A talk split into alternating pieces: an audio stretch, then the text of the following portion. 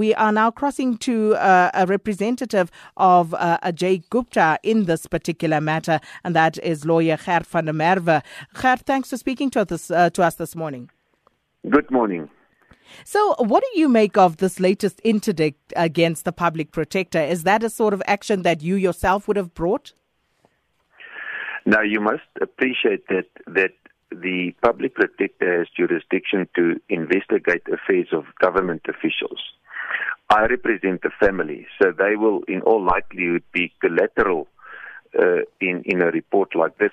I've advised earlier in the week that we will not apply for an interdict since we won't know what what would be in the report. So our approach has always been that, that she did not follow due process as far as my clients are concerned. We've recorded that. It's no secret. So, so whether this application by the president or, and I hear there's a further application apparently from uh, Mr. Van Rooyen, whether they succeed or not, I don't know, but but our position remains exactly the same. I see the Mail and Guardian this morning quote you as having said when speaking to them that the Guptas are worried. What exactly are they worried about? Now, they are worried because of the fact that they've not been included in a report in which they should play a pivotal role. It, it worries us because I think we have a right to be heard before the public protector and we have a right to give our version. We've been declined that right.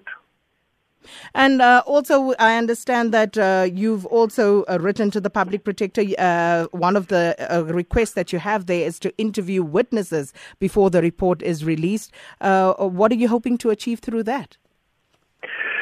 let me tell you, there's, there's unfortunately, it seems to me, a misunderstanding of what the Act says. The Public Protector Act, Section 7, clearly says that when, when the public protector realizes that there might be an adverse conclusion against any person, she shall give that person the opportunity to present his version, and that person will be entitled to ask questions to witnesses through the public protector.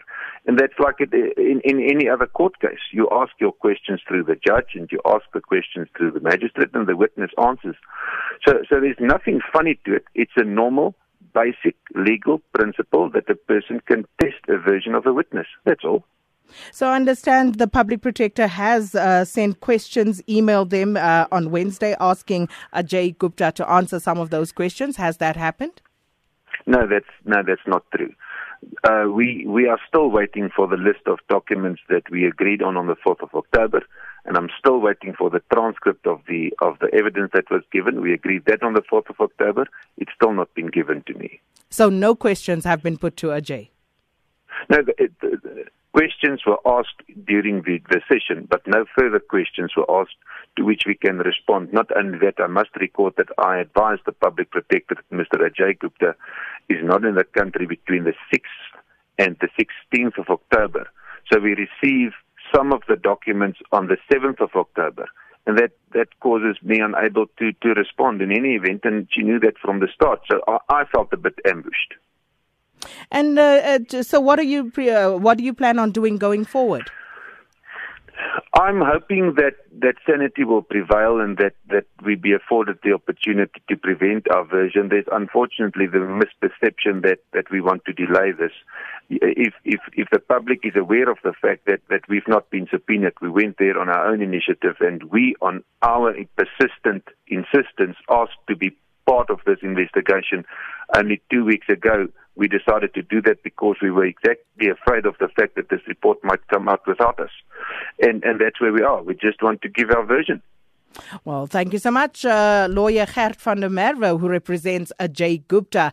And for further legal analysis, because there are many questions being asked about what is transpiring at the moment, we joined on the line by attorney Tyrone Maseko, who's a criminal lawyer with T. Maseko Attorneys. Tyrone, nice speaking to you once again.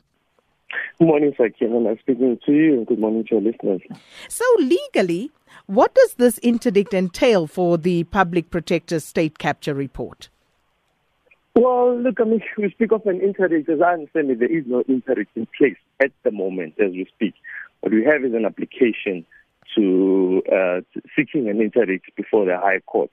It's a, it's a material difference because if there were an interdict in place, then the public protector would not be able to release the report until uh, the inter the interdict is disposed of. Now, having been applied for, um, it means at the moment that it's not in place. So technically, the public protector could, I suppose, release the report if, if she wanted to. Um, that's a technical uh, interpretation. But the difficulty is that, well, is it the correct thing to do? And I don't know whether it's actually the correct thing to do morally or ethically in this instance. So I think they will be grappling with that question. Uh, they certainly would have been grappling with that question yesterday. Now the question is, well, when is the when is the application going to be heard? Mm. Given that if it's heard on Tuesday, then it, the whole thing becomes moot because either the public protector would have already released a report, or the public, the current public protector would not be in office uh, to then release that interim report. So the public protector's office would be well within their rights to release that report today. I think so. Um, I don't look. I mean, the law is very simple. They haven't brought the, the application has only nearly been brought. There isn't an order in place, and an interim is only in order once a court has granted it. So there is no interim order. There's no final order. So there is no impediment to the public protector releasing the report, as far as I can see. And then there's also a lot of talk about uh, the application to bring that interdict in the first place. So, is there anything untoward about that?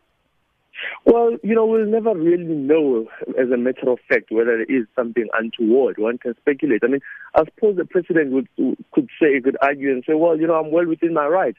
Um, I want to interview witnesses through the public protector, the right that I have. I haven't been afforded that right. I'm going to be prejudiced when the report, the interim report is released and it, it makes adverse findings against me. So I don't want that to happen until I'm given a chance. That's an argument. The public protector would say, well, you know what? I've given you the opportunity twice to give me a report, your, your, uh, your version. You've declined those. So it's through your own actions that uh, you you haven't been given, as you say, you you haven't had this opportunity to make uh, to to bring your side of the story. So it, it's arguments on both sides, and the question is, well, are we going to hear those arguments before the report is released or before the interdict is heard? And uh, was speaking to uh, Gert van der Merwe, lawyer for uh, the Gupta family, before speaking to you.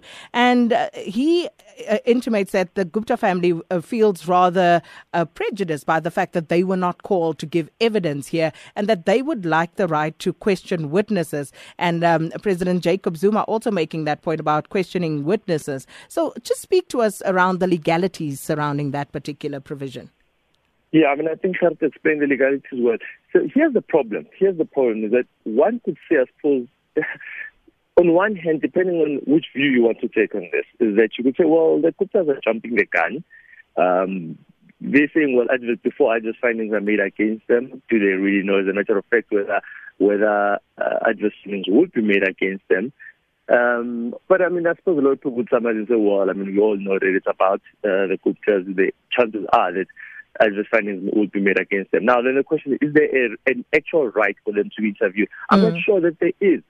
Uh, the public protector conducts an investigation. How she conducts the investigation is within her discretion.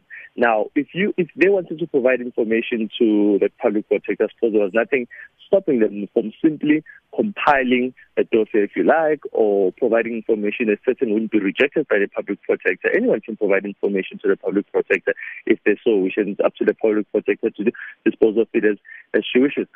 So I'm not sure that that, that argument, uh, you know, stands water.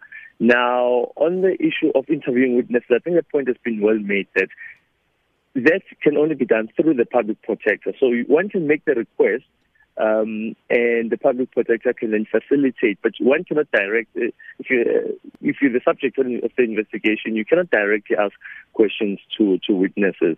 Now, how exactly that's been handled, I'm not sure if that request was ever really made.